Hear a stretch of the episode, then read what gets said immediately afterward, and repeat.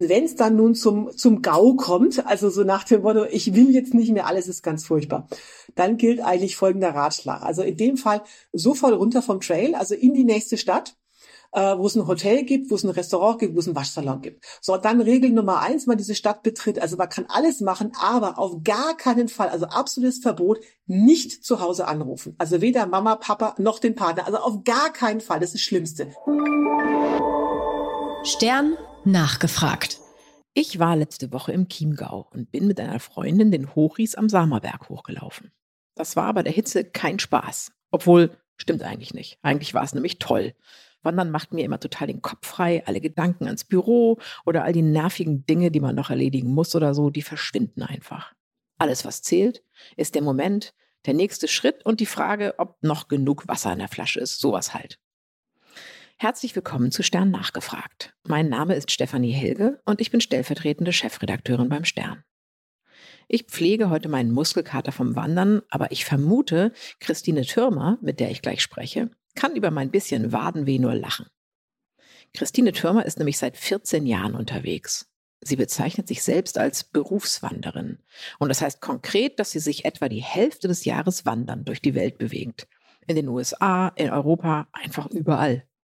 Die andere Hälfte des Jahres hält sie über Retouren Vorträge. Sie schreibt Bücher, in denen sie Tipps verrät und berichtet von ihren Erfahrungen. Und jetzt ist sie hier bei uns. Herzlich willkommen, Christine Türmer. Hallo. Sie sind ja schon 54.000 Kilometer zu Fuß gegangen. Sie haben halb Amerika erwandert und sind quer durch ganz Europa gelaufen. Äh, was ist die nächste Tour, die Sie planen? Ähm, wieder da anzufangen, wo ich jetzt leider Corona-mäßig aufgrund der Reiserestriktionen äh, aufhören musste, nämlich äh, durch das Baltikum Richtung Finnland. Wo starten Sie da und wo werden Sie enden? Also das ist Teil, äh, also fangen wir mal so rum an. Ich mache ja nichts unter 1000 Kilometer und normalerweise bin ich wirklich immer so eine ganze Saison unterwegs und mache so richtige Europadurchquerungen. Und das ist Teil, der zweite Teil einer Europadurchquerung Sizilien-Finnland. Und da bin ich letztes Jahr von Görlitz an der deutsch-polnischen Grenze nach äh, Sizilien gewandert. Und dieses Jahr ist der Plan von Görlitz äh, über Polen, das Baltikum bis an die finnisch-schwedische Grenze zu laufen. Und wie lang, wie lang ist die Strecke? Ach, insgesamt dürften das so 8000 Kilometer sein. Und Sie planen, wie lange unterwegs zu sein dann?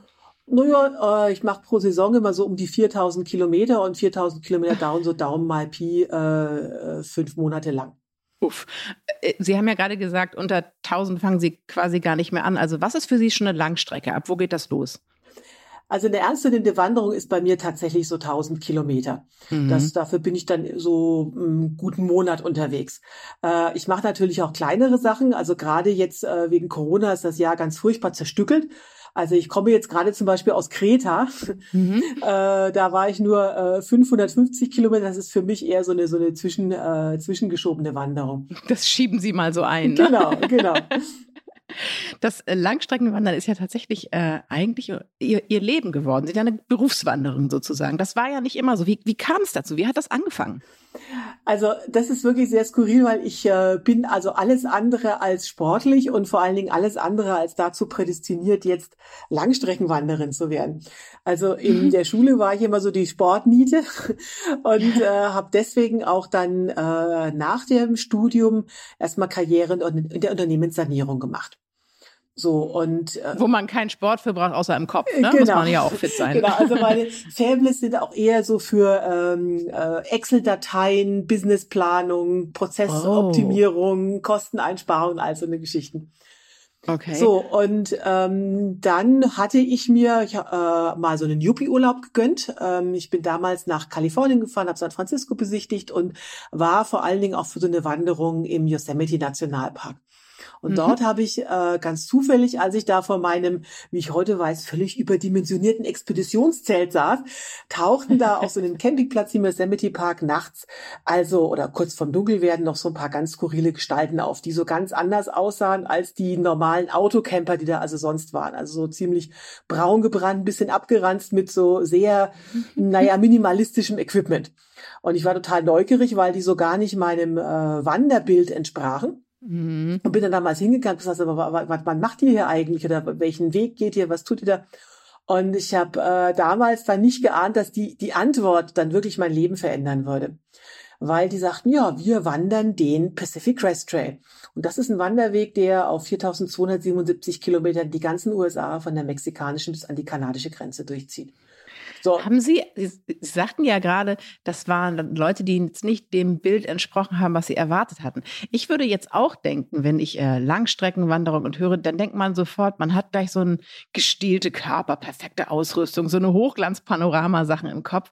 Äh, wenn Sie jetzt sagen, die sahen fast so ein bisschen abgeranzt aus, äh, sehen weit Wanderer so aus? Ja, tatsächlich. Also ich jetzt auch. ja. also wenn die Leute so aussehen wie frisch aus dem Outdoor-Laden, da weiß ich schon, die kann man irgendwie nicht wirklich ernst nehmen, weil die Ausrüstung nicht gebraucht ist. Also wenn man das Zeug wie ich halt äh, ständig verwendet und halt äh, genauso viel draußen schläft wie äh, wie drin, dann ist das, äh, dann sieht das einfach ziemlich abgenutzt aus und äh, das ist eigentlich ein Zeichen dafür, dass man wirklich eher ja äh, Profi-Wanderer ist quasi. Hm. Was hat Sie damals so fasziniert an diesen Menschen? Ähm, ja, wie soll man sagen, die The Power and Glory of Through Hiking. Through Hiking heißt, dass wenn man so diese langen Strecken in einer Saison durchwandert, Through Hike, ne? Mhm. Und äh, also erstmal dieses total minimalistische, was ich ja heute auch mache. Also meine ganze Ausrüstung wiegt gerade mal fünf Kilogramm.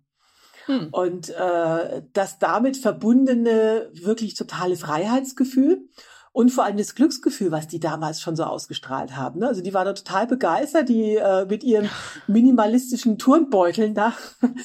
Aber die machten einfach so einen völlig begeisterten Eindruck und erzählten halt so von ihrer Community, wo sie unterwegs waren, von den Leuten, die ihnen helfen. Und das war für mich eine total neue Welt. Ne? Ist ja auch ein total krasser Gegensatz zu dem, was Sie dann auch äh, beruflich gemacht haben. Also es ist einfach eine, eine sehr durchgetaktete äh, berufliche Geschichte wahrscheinlich auch gewesen, wenn Sie sagen Excel-Tabellen und so. Und dann auf der anderen Seite diese Menschen, die äh, sehr äh, spartanisch, minimalistisch, aber doch irgendwie doch glücklich mit sich wirkten. Ne? Naja, es war sehr lustig. Ich bin tatsächlich sehr durchgetaktet gewesen. Ähm, und äh, heute ist mein, habe ich nur noch zwei Termine am Tag, nämlich Sonnenauf- und Sonnenuntergang. Ne? Und danach wird alles Ach, ausgerichtet. Ansonsten bin ich total frei, was ich tue. Und auch so im, im, im Jahr, ich habe ja nur noch zwei Termine. Also wann beginnt die Saison, da wo ich hin will und wann endet sie. Und ansonsten kann ich da frei hantieren, wie ich lustig bin. Und das ist natürlich ein wahnsinnig tolles Freiheitsgefühl, was mich von Anfang an total fasziniert hat. Ne? Also war es im Prinzip schon auch ein bisschen befreiend, ne, damit anzufangen. Mm, ja und nein. Also ich möchte nicht, dass der Eindruck entsteht, dass ich in meinem Job äh, unglücklich gewesen wäre. Also ganz im Gegenteil. Mhm. Also dieses Klischee, so die äh, frustrierte Managerin wendet sich vom Red Race ab und bricht aus. Das, also das möchte ich, fühle ich überhaupt nicht und will ich auch gar nicht. Also diese Zeit im Management, das war total toll. Es hat mir sehr viel Spaß gemacht. Ich war auch sehr erfolgreich, hat mir den finanziellen Grundstock auch gelegt, um ähm, jetzt wandern gehen zu können. Also ich möchte diese mhm. Zeit nicht missen. Die äh, Essenz war dann viel eher, dass ich mir, also damals ist dann noch, ähm, als ich dann überlegt habe, ja, ich würde das ja auch gerne machen, ne? Äh, aber ich habe mich am Anfang ja gar nicht getraut, bis mir damals dann das Schicksal zwei Tritte in den Hintern gegeben hat. Und zwar ist, bin ich damals dann gekündigt worden aus meinem Job. Das äh, ist passiert den Besten. Was, ja, das war eigentlich logisch, weil in der, in der Sanierung muss der Sanierer muss gehen, wenn die Sanierung erledigt ja. ist. Ne? War mir mhm. aber damals noch nicht so richtig klar. Und äh, dann ist damals noch ein äh, Freund von mir, der auch so ein Karrieremensch war, der ist ganz unerwartet mit äh, Mitte 40, hat der einen Schlaganfall erlitten, hat den zwar überlebt, aber mit massiven Hirnschäden. Und ich war ja nun frisch gebackene Arbeitslose dann, gerade aus dem Job geflogen, habe ihn halt sehr häufig im Pflegeheim besucht und da ist mir halt klar geworden, Mensch, Christine, äh, du, äh, das, das Schicksal, das Leben ist nicht so planbar, wie du gedacht hast. Also, mhm. Also äh, der war damals ähm, äh, Mitte 40 und ich habe gedacht, Mensch, mit Mitte 40 stirbt man nicht. Aber genau das hat er dann, also nach einem weiteren Schlaganfall auch gemacht. Und ich finde die, die Formulierung, die Sie gewählt haben, zwei Arschtritte, die finde ich ziemlich gut, weil es ähm, äh, es ist ja nicht immer dieser, dieser esoterische Erweckungsmoment, über den immer so oft gesprochen wird bei solchen Sachen. Ne? Also esoterisch bin ich schon überhaupt nicht. Und das war wirklich, also Astrid Tritz wirklich ganz, ganz gut, weil mir da halt klar geworden ist, Mensch, das ist eben nicht so planbar, wie ich gedacht habe. Mhm. Und dann auch so die Überlegung, ja Mensch, als äh, Sanierin, ich sitze da und brüte also wirklich wochenlang über die Businesspläne für eine Firma. Aber wie ist denn mein eigener Businessplan? Also ich kann genau sagen, wie diese Firma, wo soll die in fünf Jahren sein, wo soll die in zehn Jahren sein, wie geht das weiter? Aber ich selber, und das machen ja die wenigsten Menschen, überlegen sich ja, wo möchte ich denn in fünf oder in zehn Jahren sein? Was möchte ich das denn machen? Stimmt, was ja. sind meine Ziele? Und was brauche ich dazu, um das zu verwirklichen? Und da ist mir halt klar geworden anhand des Schicksals dieses Freundes, dass die wichtigste Ressource in meinem Leben nicht etwa, wie ich, wie die meisten Menschen wohl gedacht haben, dass das Geld wäre, äh, sondern die wichtigste Ressource, das ist Lebenszeit. Weil anders als Geld ist Lebenszeit eben nicht, nicht planbar und vor allen Dingen auch nicht vermehrbar. Das hat mir dieses Schicksal des Freundes halt sehr, sehr, sehr eindrucksvoll gezeigt. Ne? Was aber ja schon stimmt, ist, dass ähm, man so ein bisschen den Eindruck gewinnen kann, dass, dass Menschen, die sich auf so Abenteuer begeben, und ich nenne das jetzt einfach mal ein Abenteuer, so eine lange Wanderung zu machen, äh, dass ähm, bei vielen Menschen schon auch nochmal irgendwas dahinter steckt, dass sie irgendwie ein Problem zu Hause haben, dass sie abschütteln wollen oder dass sie irgendwas verändern wollen. Können Sie das bestätigen, auch so von den Leuten, die Sie treffen unterwegs? Ja, total. Also es gibt äh, tatsächlich zwei Arten von Leuten unterwegs, die sich halt an ihrer Motivation unterscheiden. Ich sage mal ganz plakativ, das ist die von weg Motivation und die hinzu Motivation. Schön.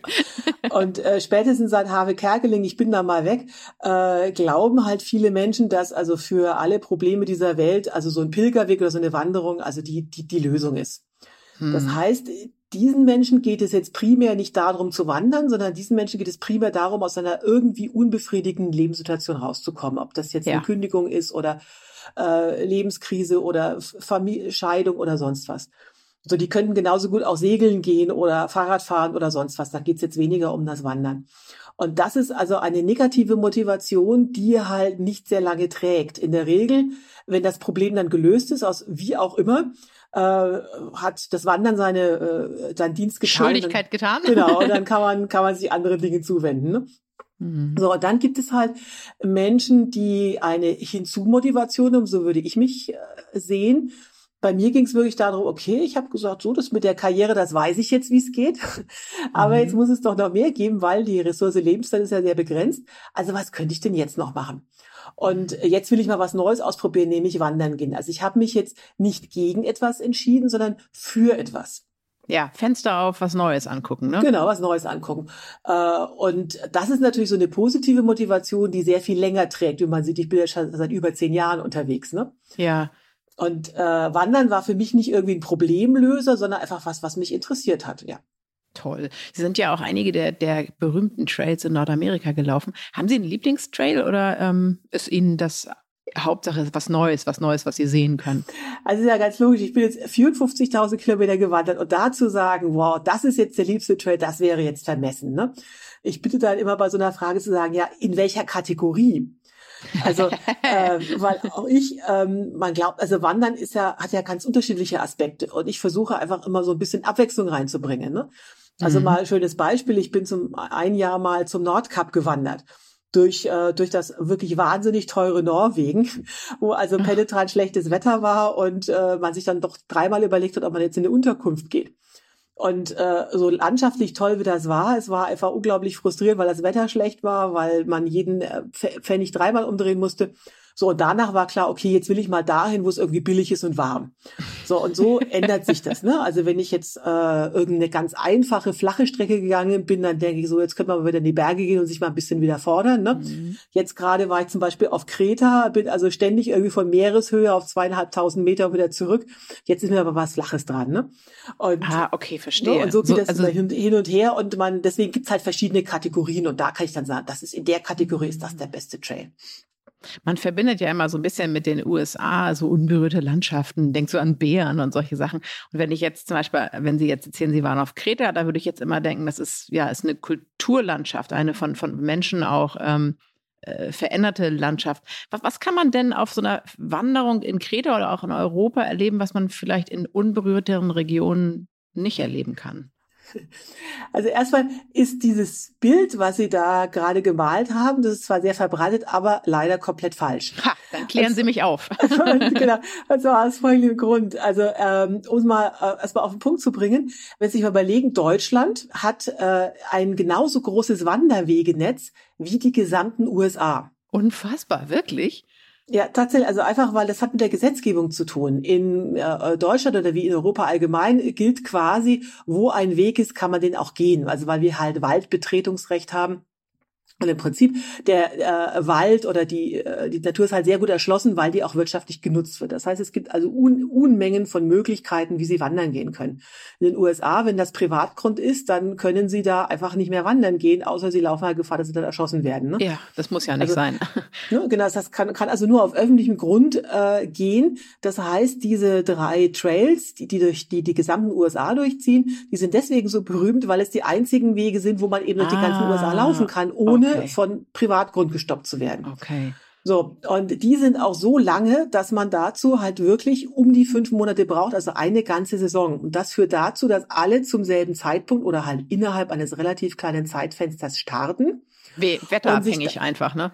Genau, wetterabhängig, weil sie können also nicht vor der Schneeschmelze im Hochgebirge starten und müssen ja vor Wintereinbruch irgendwie angekommen sein, ja. ne? So, und äh, das führt dann dazu, dass zum Beispiel auf dem Pacific Crest Trail, das ist, der ist bekannt geworden durch äh, das Buch von Cheryl Strait, Wild, mhm, was er dann ja auch verfilmt, verfilmt worden ist. Ne? Ja. Genau, mit Reese Spoon. So, und auf dem Trail, bin ich 2004 gelaufen. Da startete ich noch mit hoffnungsfrohen 300 anderen Mitwanderern, von denen sind 100 angekommen. Okay. So und äh, mittlerweile ist, das, ist der Trail so beliebt, dass da 5000 Leute pro Jahr starten. Es wird also ein ah. Permit-System ist da. Ähm, Filme sind die Pest, oder? Die machen immer alles genau. kaputt. Das ist wie Eat, Pray, Love und Bali. Da kann man auch nicht mehr hin seit dem Film. ja, ich habe auch mal stark dazu beigetragen. Ich habe auch ein Buch darüber geschrieben, diese US-Trails. Also wenn jetzt dann so viele Deutsche weil da sind, bin ich da ein bisschen dran schuld. Aber das heißt, da gibt's also ein Permit-System, wo wonach eben nur noch 50 Leute pro Tag starten können. Das ist immer noch eine jede Menge, ne? Verstehe. Und, und die laufen halt alle diesen einen selben Weg. Da gibt's jetzt nicht mal, einer geht mal links rum, einer mal rechts und man trifft sich da. Mhm. Nee, es gibt also nur diesen einen Weg.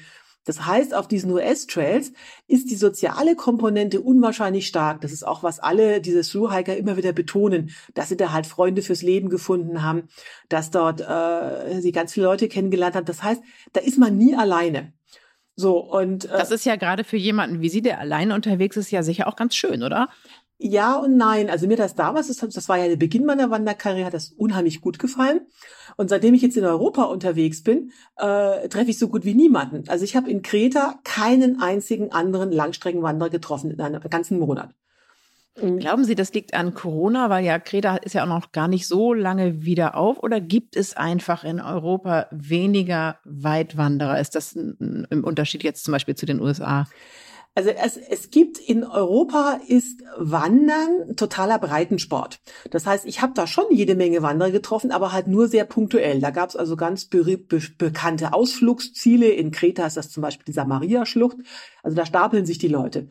Aber außerhalb davon war ich dann wieder Muttersehen alleine. Und in Europa passiert es mhm. mir tatsächlich sehr häufig, dass das einzige, die einzige Face-to-Face-Kommunikation, die ich da einmal pro Woche habe, ist die Kassiererin im Supermarkt. Ne? Und ansonsten bin ich da alleine und da will ich das Sprechen nicht verlernen, muss ich mal Podcasts hören und Hörbücher. Und Gefällt Ihnen das, alleine unterwegs zu sein? Also, oder wünschen Sie sich manchmal mehr Gesellschaft auf so einer Tour? Nein, also ich bin, äh, also ich komme sehr gut mit mir aus. Mhm. Jetzt kommen wir auch wieder zu dem Punkt, äh, was wir vorhin hatten, dass äh, Wandern ist eben nicht das Allheilmittel für alle Sorgen. Also wenn man halt jetzt mit Problembeladen auf so eine Wanderung schon ankommt und äh, dann noch irgendwie plötzlich Muttersehen alleine mit fünf Tage Regenwetter zu kämpfen hat. Ja, da muss man schon eigentlich mental eine Stärke haben und nicht gerade genau. wirklich am Ende sein, ne? Genau. Und äh, ja, also ich, ich mache das schon seit Jahren, also ich komme sehr gut mit mir aus. Äh, ich höre eben, habe mein Unterhaltungsprogramm und vor allen Dingen ich telefoniere ganz viele mit, ganz viel mit Menschen unterwegs und mit meinen Freunden in der Heimat. Also Langeweile habe ich da eigentlich wirklich nie. Das heißt, wenn Sie jetzt unterwegs sind, dann ist es so, wenn jetzt meinetwegen ein Streckenabschnitt ist, der irgendwie ein bisschen öde ist, dann legen Sie sich ein Hörspiel aufs Ohr oder äh, Sie telefonieren mit einer Freundin zu Hause? Genau. Also den Berg hoch eher nicht telefonieren. Das dann eher Berg runter.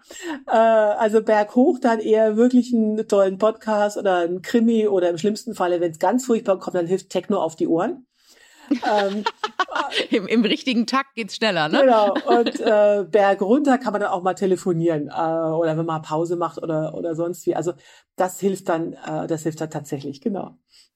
Gibt es Situationen, in denen Sie, wenn Sie allein sind, Angst haben? Also es ist ganz erstaunlich, äh, das ist ja so ein bisschen so meine äh, Hassfrage, weil ich die ständig gestellt kriege, meistens kombiniert mit äh, als Frau alleine. Ja, nein, das habe ich nicht gemeint. Ich habe eher gemeint, also es gibt ja drei, drei Möglichkeiten. Entweder hat man Angst vor anderen Menschen, Oder vielleicht vor wilden Tieren oder vielleicht davor, dass man sich in der Einsamkeit verletzt. Also es geht mir nicht so sehr um, um die Frage als Frau alleine unterwegs, sondern eher so die Frage, wo man eben auch an seine Grenzen stoßen kann alleine. Also ich muss ja dazu sagen, ich gehe ja jetzt nicht Bergsteigen und ich bin auch in der Regel nicht in Nepal unterwegs, also ich gehe wandern, was mhm. technisch in der Regel äh, relativ einfach ist. So, also das, es gibt schon mal, äh, wenn ich mal mir, mir ein blödes Land raussuche, wie zum Beispiel jetzt Chile oder so, da kann das schon mal ein bisschen knifflig werden.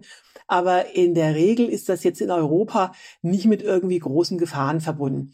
Zum, ja. Zumal man auch in Europa ja in der Regel auch gute Handyabdeckung hat. Also da könnte ich dann eben Hilfe rufen oder früher oder später kommt da auch mal irgendwie einer vorbei. Man lebt ja hier nicht in der Wildnis, ne?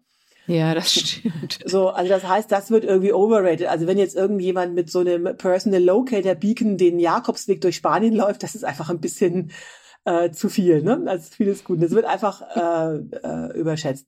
Also ja, das gibt natürlich knifflige Situationen, aber das ist nicht das Problem. Das große Glück ist ja, ich mache das ja jetzt seit so, so vielen Jahren, also ich kenne ja nun alle möglichen Erschöpfungszustände und weiß ja. halt, okay, das geht ja auch alles wieder vorbei, wenn es jetzt mal ein bisschen blöd wird oder fünf Tage Dauerregen ist oder sonst irgendwas schief läuft, ne? Sie kennen ja auch Ihren Körper inzwischen genau. wahrscheinlich viel besser als noch am Anfang. Ja. Ich kann mir, kann mir vorstellen, dass wenn Sie, Sie halten ja auch manchmal Vorträge und erzählen von Ihren Touren, dass es halt viele Leute gibt, die sagen, oh, ist ja super, was Sie da machen. Würde ich auch gern, kann ich aber irgendwie nicht. Was sagen Sie solchen Menschen? Ähm, in der Regel sage ich dann, ähm, ja, ähm, du äh, könntest es schon, du willst es nur nicht genug. Und das meine ich tatsächlich ernsthaft. Also, um es mal vorneweg zu schicken, es gibt sicherlich jetzt die alleinerziehende Mutter von drei Kindern, die jetzt nicht einfach äh, die schlicht kann, nicht weg kann. Genau. genau. Also das, das mhm. gibt es auch. Das, ich will jetzt nicht pauschal sagen, alle führen dann nur Ausreden auf. Ne? Also es gibt wirklich Fälle, wo, wo das einfach jedenfalls zumindest im Moment nicht geht. Obwohl ich auch schon Großfamilien erlebt habe, die dann eben mit äh, sogar äh, sechsköpfigen Familien da irgendwie Langstrecke gegangen sind. Also toll. Ne? Also auch da geht es wirklich, aber wo ich sage, okay, ist jetzt vielleicht nicht so einfach. Aber bei den meisten Menschen, die meisten Argumente, die dann kommen, sind eigentlich, existieren nur im Kopf oder sind eigentlich vorgeschobene Argumente, aber äh, sind in Wirklichkeit nicht valide. Ne? Also zu, äh, da kommt dann auf dich, bin ich fit genug? Äh, das ist ja, das, das ist ruhig mal konkret werden. Muss man da besonders fit für sein? Also Sie sagten am Anfang, Sie seien gar nicht so sportlich. Natürlich haben Sie recht damit, wenn Sie sagen, man muss sich ja jetzt auch keinen wilden Klettersteig aussuchen. Es gibt genug schöne Wege, die im Prinzip auch so ausgebaut sind, dass man sie ganz normal begehen kann. Aber wie fit muss man sein, um sich auf so einen Weg zu begeben? Also es reicht einfach, wenn man einen Schritt von den anderen machen kann. Wirklich ganz primitiv. Also äh, um jetzt mal Extrembeispiele zu bringen, äh, um zu zeigen, was der menschliche Körper zu leisten in der Lage ist. Ähm, diese äh, diese US-amerikanischen Trails, da reden wir dreieinhalbtausend bis viertausend Kilometer. Ja. Und die sind gegangen worden von blinden Menschen, von äh, Unterschenkel amputierten Menschen. Also die, die äh, wirklich, also man denkt, nee, das, das, das, das, das geht doch überhaupt nicht. Trotzdem, die haben mhm. das geschafft. Da sind wir also wieder bei der mentalen genau. Komponente, ne? Also Genau. Motivation, Durchhaltewillen, Disziplin vielleicht auch und auch einfach eine, eine mentale Stärke. Genau. Und wirklich diese Fitness, äh, also ich bin jetzt wirklich nicht die fitteste, immer noch nicht. Und ähm, naja. Das kann ich nicht glauben. Doch, ist, ist tatsächlich so. Und äh, naja, man läuft dann halt irgendwie los. Also fit wird man dann zwangsweise. Ne? Also das, äh, man, man hat gar keine andere Wahl, wenn man dann äh, so viel so eine lange Strecke schafft. Und ähm, naja, und wenn man halt am Anfang nicht so fit ist, dann nimmt man sich halt nicht gleich 30 oder 35 Kilometer am Tag vor, was so ein normaler Tagesschnitt ist, sondern dann startet man halt mit 20 und 25 Kilometern. Und nach zwei bis drei Wochen klappt das dann auch. Also mhm. Fitness ist gar nicht das Problem, weil die Fitness kommt von unter, kommt unterwegs von ganz alleine. Und, und was ist mit, mit Geld? Also ich meine, sowas kostet ja auch. Also ich meine, viel wird es nicht kosten, wenn man unterwegs halt irgendwie zelten kann, ist es ja wahrscheinlich eh nicht so wahnsinnig teuer. Aber ich könnte mir schon vorstellen, dass es Menschen gibt, die sagen, oh ja, nee, das ist doch so teuer, das könnte ich mir niemals leisten. Ähm, also äh, ich bin ja früher ähm, im Finanzbereich da unterwegs gewesen. Also Zahlen sind sowieso mein Hobby. Ne? Das heißt, ich habe natürlich. Das hilft sicher auch bei der Planung von Touren, nehme ich an. Genau, genau. Das heißt, ich gucke natürlich seit Jahren, wie viel kostet das Ganze. Und ich will das auch überhaupt nicht schön rechnen. Also was auch Leute tun, die dann eben nur in Anführungsstrichen die ausgabewirksamen Kosten sehen. Also ja. um mal ganz kurz durchzugehen, also ausgabewirksam wäre im Prinzip das Essen unterwegs. Und äh, ich ernähre mich ganz normal aus dem Supermarkt. Also ich esse jetzt weder irgendwelche ausgeklügelten Proteinriegel noch gefriergetrocknete Astronautennahrung, sondern einfach, was es halt im Supermarkt oder im Tante-Emma-Laden gibt. Im schlimmsten Fall muss ich auch in der Tankstelle einkaufen. Ne? Ja, auch da gibt's ja meistens irgendwas, was geht. Genau, ne? irgendwelche, irgendwelche Billignudeln. Also, und da kalkuliere ich seit Jahren, es klappt eigentlich bis auf wenige Ausnahmen wie Norwegen oder Schweden, kommt man eigentlich mit 10 Euro am Tag gut aus. Das heißt, man okay. braucht dafür so 300 Euro. So, mhm. aber man mhm. sollte sich jetzt nicht in die Tasche lügen. Das reicht jetzt nicht, also zumindest nicht auf Dauer. Ne? Denn ähm, beim Langstreckenwandern ist es wie im Alten Testament. Ne? Da heißt es ja auch so schön, sechs Tage sollst du arbeiten, am siebten Tage sollst du ruhen. So mache ich das auch. Ich ah. habe also einmal pro Woche einen Ruhetag. Und den verbringt man in der Regel in der Stadt bei den Segnungen der Zivilisation, also in der Nähe einer Dusche, einer Waschmaschine, ah. Supermärkte, idealerweise vielleicht noch ein Restaurant weil wenn man sich immer nur sozusagen kasteit unterwegs, dann verliert man schnell die Lust. Also das ist so ein bisschen. Ah, das finde ich einen total guten Tipp, ja, weil die meisten Leute denken ja, sie müssten dann ja so durchziehen irgendwie. Und ich glaube, man kann, muss ja nicht nur anfangen mit sowas, man muss ja auch durchhalten. Genau. Und ich genau. könnte mir vorstellen, dass Essen echt hilft. Also wenn ich gar nicht mehr kann und mich dann irgendwo dusche und ich gehe irgendwo eine leckere Nudel essen, dann geht es einem ja schon viel besser, oder? Genau, genau. Ich, ich mache das mal kurz mit den, mit den Finanzen zu Ende, weil ähm, ja, äh, sehr gerne. Äh, da können wir nochmal über die psychologische Komponente sprechen. Also das heißt, für diese, für diese Ruhetage mit Hotel und Pipapo kalkuliere ich eigentlich auch nochmal 300 Euro. Das kann man sicherlich reduzieren, wenn man jetzt ein bisschen spartanisch ist, aber rate ich eigentlich nicht. Vor allen Dingen, dann will man ja auch mal ein bisschen was besichtigen oder mal was essen oder sonst wie, ne? So, ja. und dann darf man bei Langstrecke auch nicht vergessen, dass viele Sachen für mich einfach äh, Verschleißgegenstände sind. Also ich brauche zum Beispiel alle sechs Wochen neue Schuhe.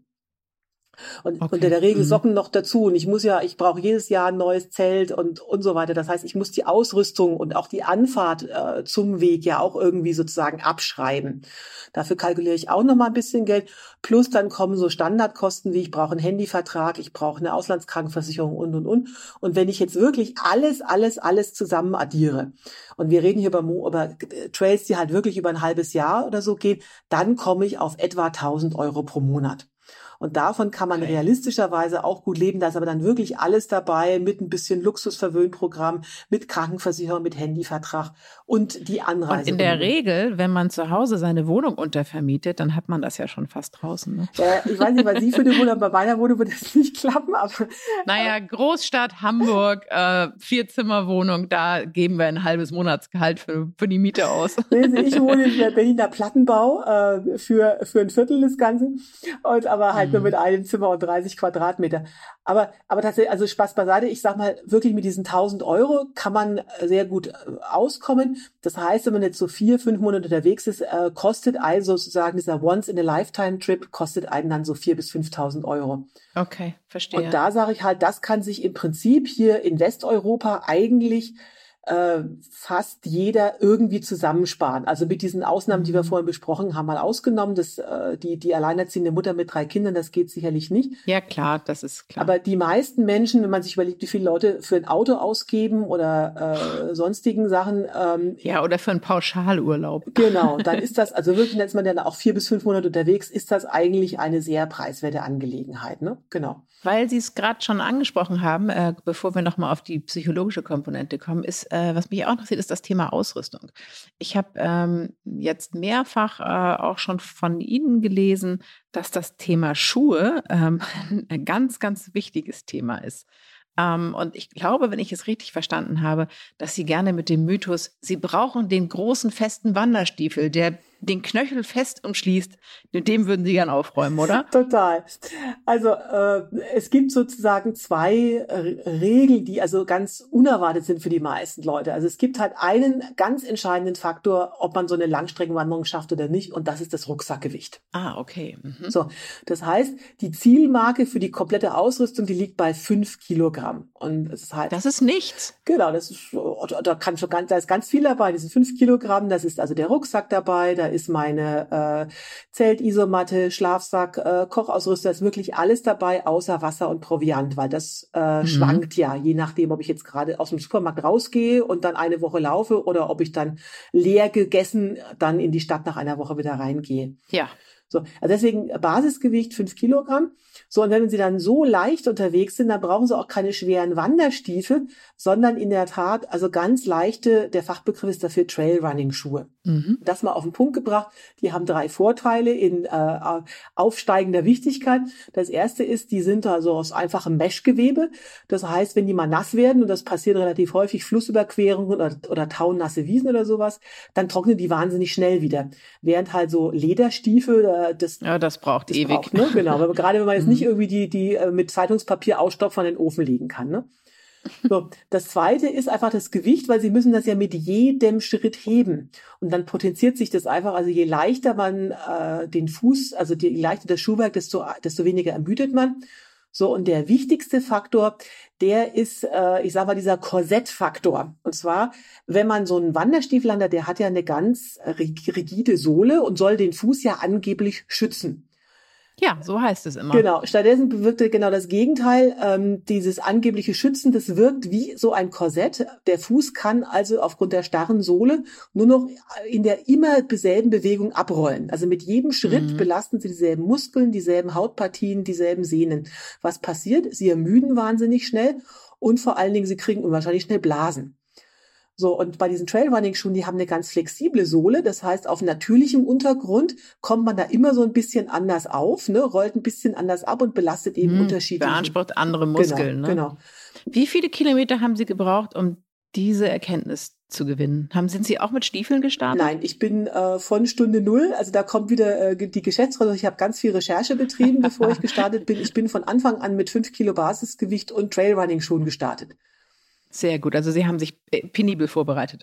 ich habe mich ganz penibel und zwar ausschließlich am Computer vorbereitet. Also meine, Aus meine, meine mhm. Vorbereitung mhm. fand vor einer Excel-Tabelle statt, wo ich dann also meine ganze Ausrüstung bis aufs Gramm verwogen habe und dann so lange am Computer rumoptimiert habe, bis dann eben die fünf Kilo rauskamen. Mhm. Und ich stand dann also gänzlich untrainiert, fand ich mich dann an der mexikanischen Grenze wieder, aber mit der optimalen Ausrüstung, mit meinen leichten Schuhen.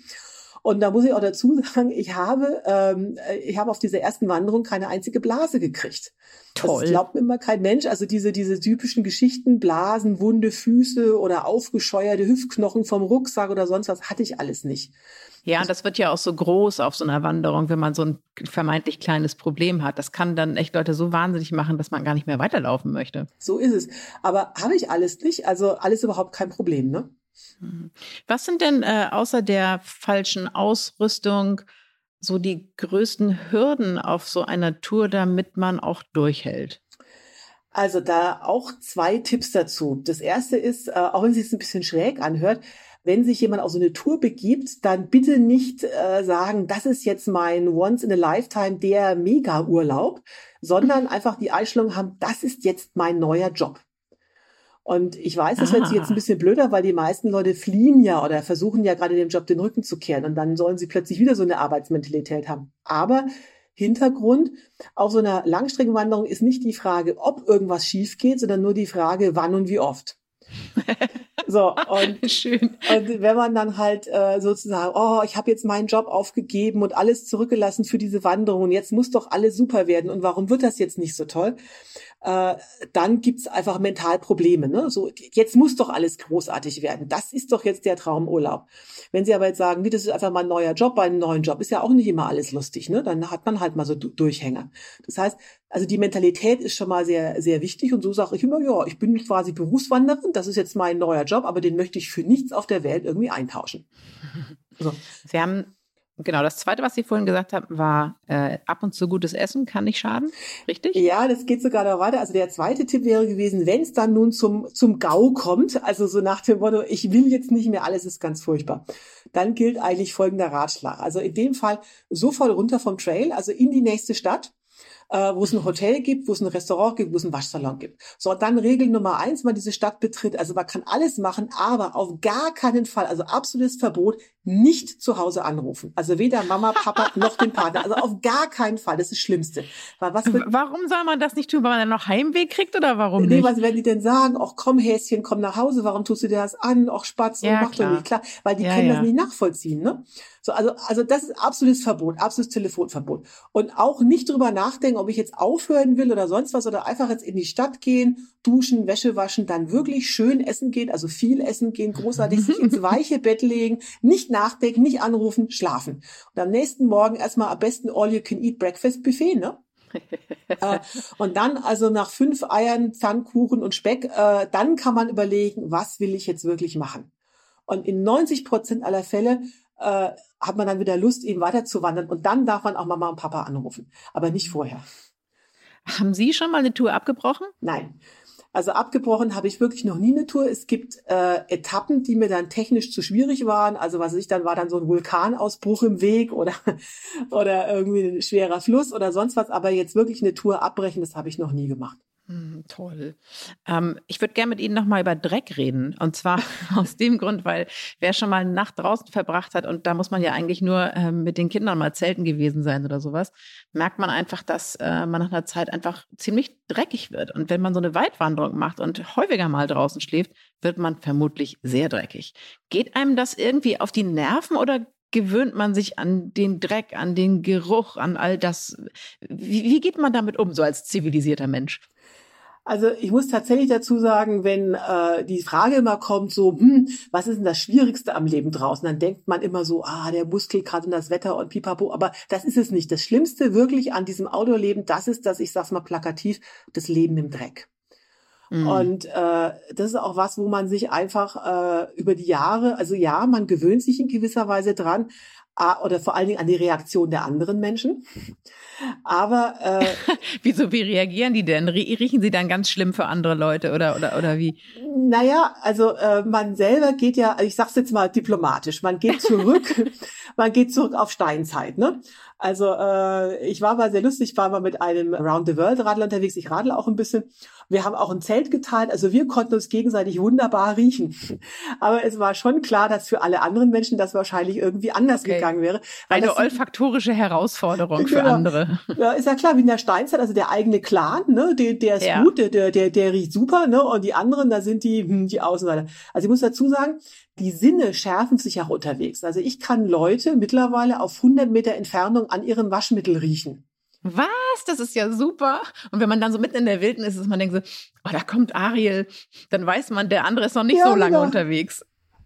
Genau, also manchmal bin ich so richtig versucht, die festzuhalten. Oh, darf ich mal riechen? Darf ich mal kurz riechen? Also ich träume unterwegs tatsächlich, also ich kann vom Geruch von Weichspüler träumen. Das ist total toll. wenn ich dann in der Stadt bin, ne, oder äh, ich werde auch oft von meinen Lesern beherbergt unterwegs, da sage ich immer schon, bitte kein Ökowaschmittel, bitte, bitte den Hardcore-Weichspüler, bitte ganz viel davon. Das ist so, Wenn dann richtig, ne? Das ist so, man will halt wirklich so Olfaktoren mal was, mal was anderes haben. So, aber äh, wie, wie wirkt das auf andere? Also oft muss ich dann zum Beispiel, weil es keine öffentlichen Ver Verkehrsmittel gibt, muss ich halt irgendwo hintrempen zum Einkaufen zum Beispiel, ne? Also in, um zum ja. Supermarkt zu kommen. Und das ist sonnenklar, kaum bin ich ins Auto eingestiegen, geht da die Be das Beifahrerfenster runter, egal wie kalt es draußen ist. Also einfach. Weil die Leute nach ein paar Minuten denken, ach du, äh, sie riecht ja aber doch etwas streng. Genau. Und, aber das, das ist halt so, also das kann man jetzt nicht schönreden, das ist halt einfach so, Sie müssen sich vorstellen, ich habe da so meinen mein Rucksack, wiegt 494 Gramm, so quasi so ein Turnbeutel mit Schulterriemen dran, ne? Und äh, da schwit, den schwitze ich halt äh, ein halbes Jahr lang voll. Und da kann ich waschen, wie ich will. Das klappt nicht, ne? Also das, mhm. selbst wenn ich jetzt frisch gebadet bin und frisch geduscht bin und auch frische Klamotten habe, also das Zeug ist einfach halt so getränkt äh, mit Blut, Schweiß und Tränen, sage ich jetzt mal, das kriegen sie halt irgendwie nicht mehr raus. Also ich habe schon die diverse Hausfrauen zur Verzweiflung gebracht, denen ich also meine, meine Wanderwäsche anvertraut habe, die also gleich zwei Waschgänge angeworfen haben.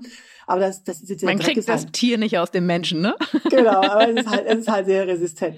Und also man gewöhnt sich in gewisser, gewisser Weise dran. Man muss halt, das muss man halt wissen und die Reaktion der Leute auch einschätzen. Aber das ist halt so. Also ich höre dann immer so Diskussionen mit Merino-Wäsche und also ich sag mal, ob ich schon nach vier oder erst nach fünf Tagen müffle, das dann auch wurscht. Macht ne? nicht so richtig mehr einen Unterschied, ne? Genau. Wo Sie gerade so Begegnungen mit anderen Menschen erwähnen, ist, äh, wie, wie sehr sind die Begegnungen, die Sie unterwegs haben, für Sie auch ein Grund zu laufen? Was, was bedeutet Ihnen das?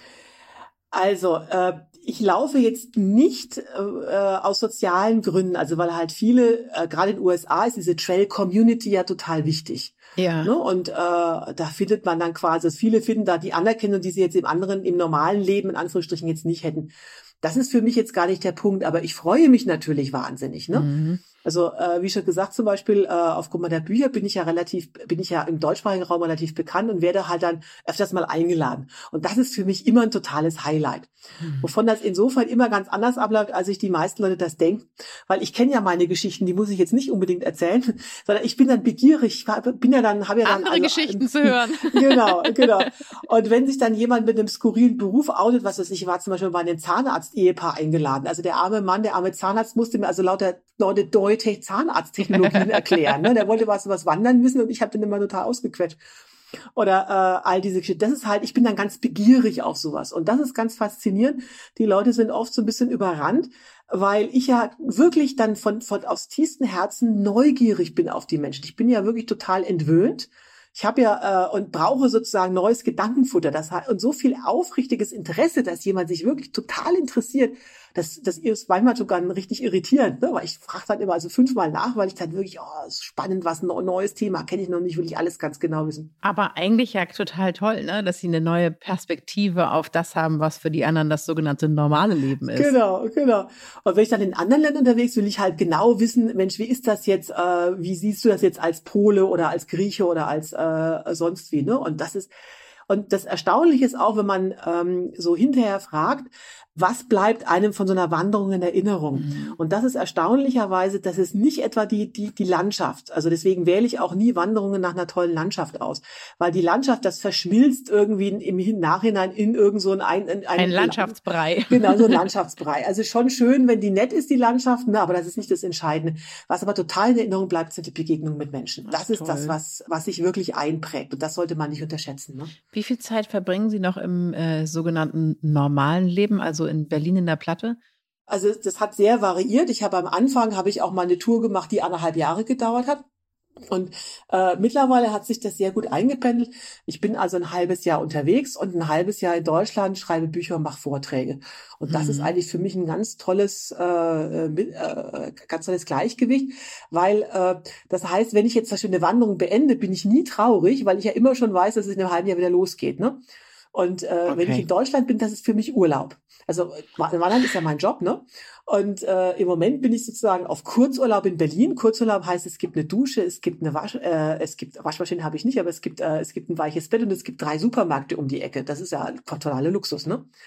Und äh, dann mache ich das mir halt. Das ist total lustig. Das ist so ein Perspektivwechsel. Also das heißt, es, man kann jetzt gar nicht sagen, dass sie sich im normalen Leben nicht mehr wohlfühlen, sondern sie sagen, es ist wirklich wie so eine, wie so eine Auszeit von ihrem anderen Leben. Also genau, einfach, ja. Genau. Und hier kann ich eben halt äh, meine Freunde treffen, ich kann ins Museum mhm. gehen, ich mhm. kann also leider jetzt äh, keine Konzerte besuchen, aber das, das würde ich dann normalerweise jetzt, jetzt machen. Ne? Genau. Und so ist das total toll. Ich bin aber auch nie traurig, wenn dann mein Heimaturlaub wieder vorbei ist, weil ich ja weiß, jetzt gehe ich ein halbes Jahr wandern und dann bin ich wieder auf Heimaturlaub habe. Also ich bin eigentlich nie traurig, weil ich genau das perfekte Gleichgewicht für mich gefunden habe. Ne? Ich beneide Sie ein bisschen. wie, wie, ich würde gerne abschließend von Ihnen noch wissen, wie äh, das Wandern Ihren Blick auf die Natur verändert hat. Sie haben zwar gerade gesagt, dass am Ende vor allen Dingen die Begegnungen bleiben und trotzdem, glaube ich, kriegt man doch ein anderes Verhältnis zu sich als Mensch in der Natur. Also zwei Sachen dazu. Also die Landschaft, ob die jetzt spektakulär ist oder nicht, das schleift sich irgendwann total ab. Also ich sage jetzt mal ein bisschen plakativ und bewusst provokativ, irgendwann sieht jeder Berg auch gleich aus. Irgendwann teilen sie nur noch ein nach, oh Gott, da brauche ich zwei Stunden hoch und bei dem dauert es vier. Genau, also ich, ich sage es auch wieder ganz provokativ. Also wenn ich jetzt die Wahl hätte, tolles Bergpanorama, die Ansicht eines Aldi oder Lidl, also ganz ehrlich, unterwegs ist Aldi oder Lidl eigentlich immer das Bessere, weil da gibt Schokolade. Ne? Das ist jetzt, das ist jetzt überspitzt ja. gesagt. Ne? Also ich, ich, ich mag schon tolle Bergpanoramen, also jetzt nicht, nicht falsch verstehen, aber das wird irgendwie gerade wenn man halt lang unterwegs ist und immer tolle Bergpanoramen hat, die Langstreckenwanderer geraten beim Essen immer aus dem Häuschen. Da drehen sich auch 90 Prozent aller Gedanken drum. So. Und das Weitere ist, jetzt kommt so ein bisschen so ein philosophischer Gedanke. Ich meine, klar, für uns Menschen ist sowas wie Grand Canyon oder so ein tolles Bergpanorama ist natürlich toll, aber das sind unsere menschlichen Maßstäbe, weil wir das mit unserem ästhetischen Bewusstsein als ein spektakulär empfinden. Der Natur ist das völlig wurscht. Also die Natur, ob die jetzt irgendwie so eine Fichtenschonung in der Mark Brandenburg besiedelt oder den Grand Canyon, das ist der wurscht. Und ich finde es einfach arrogant, dass wir jetzt quasi dann sagen, als Menschen, dass wir wieder unsere menschlichen Maßstäbe überstülpen und sagen, boah, nur das ist jetzt besser oder schlechter. Die Natur ist Natur, ja. egal ob in der Mark Brandenburg oder im Grand Canyon. Ne? Und so versuche ich auch so ein bisschen philosophisch ranzugehen, einfach zu sagen, ich nehme die Natur halt so, wie sie ist. Also ich will jetzt nicht neben der Autobahn langlatschen, ne? Das ist jetzt ein bisschen, äh, das wäre jetzt ein bisschen langweilig und auch schwierig. Das ist aber ja auch keine Natur, die Autobahn. Genau, genau. Und äh, gerade wenn man halt so lange unterwegs war, dann wird es einfach auch wichtiger. Also für mich sind einfach Ökosysteme interessant. Also was ist die Sümpfe Floridas oder das australische Outback, das reizt mich dann noch. Ne? Mhm. Aber ob ich jetzt wieder Bergpanorama habe oder nicht, das ist dann irgendwann halt mal so, so, mhm. so nebensächlich. Also das ist die eine Geschichte. Und das zweite zum Thema Natur ist halt, dass einem die Natur wirklich sehr unmissverständlich klar macht draußen, wer der Chef ist. Also das ist die Natur, das ne? Ist die Natur und nicht ich. Und ich bin so oft schon um mein Leben gerannt, also im Hochgebirge Gewitter oder sowas, ne? Oder ich stand auch schon mit dem Grizzlybären Auge in Auge. Das ist interessant, ihm zu sehen. Man ist nicht unbedingt die Spitze der Nahrungskette, ne? Und da wird man sehr demütig und hört auch auf, quasi die Natur zu verkleistern, so romantisch zu verklären. Natur ist grausam. Und im schlimmsten Fall, äh, die, der Natur ist das wurscht. Wenn ich da äh, zum falschen Zeitpunkt am falschen Ort bin, dann habe ich halt mal Pech gehabt. Also das heißt, äh, man romantisiert dann eben nicht mehr so stark. Ne? Aber nicht eben aus einer äh, ähm, entromantisierten Haltung, sondern aus einer realistischen Haltung heraus. Genau, mhm. genau, genau.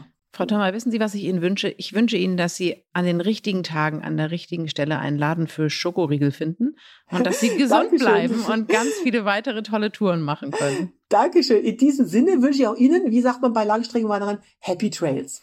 Oh, vielen Dank. Alles Gute für Sie. Dankeschön. Tschüss. Es tut so gut, wenn man mit Menschen redet, die einfach machen, was sie für richtig halten. Ich finde es ja auch extrem sympathisch, dass Frau Thürmer sich selbst als unsportlich bezeichnet, obwohl sie das halbe Leben in Bewegung ist. Sie sollten unbedingt eins ihrer tollen Bücher lesen. Das neueste heißt Weite Wege wandern und es ist erschienen bei Malik. Und wenn Sie lieber zuhören, statt sich selbst zu bewegen, ist das natürlich auch völlig okay. Dann abonnieren Sie doch einfach diesen Podcast. Bis zum nächsten Mal, Ihre Stefanie Helge. Stern nachgefragt. Dieser Podcast ist Teil der Initiative Zeit, die Dinge neu zu sehen. Dieser Podcast ist jetzt vorbei, aber wir hätten noch einen anderen Podcast-Tipp. Worum es genau geht, erzählt euch die Host am besten selbst. Hallo, ich bin Alexandra Kraft, Wissenschaftsredakteurin beim Stern und Host des neuen Podcasts Sie läuft, er rennt. Beim Sport können die Geschlechter nicht verschiedener sein. Männer rennen, bis das Herz rast und die Lungen brennen. Frauen, ja, die lassen es eher ruhiger angehen. Warum das so ist und was Frauen und Männer voneinander lernen können, das und noch viel mehr erfahren Sie in unserem Podcast Sie läuft, er rennt. Jeden Dienstag auf AudioNow, stern.de und allen gängigen Podcast-Plattformen. Hören Sie rein, fangen Sie an zu laufen. Wir freuen uns auf Sie.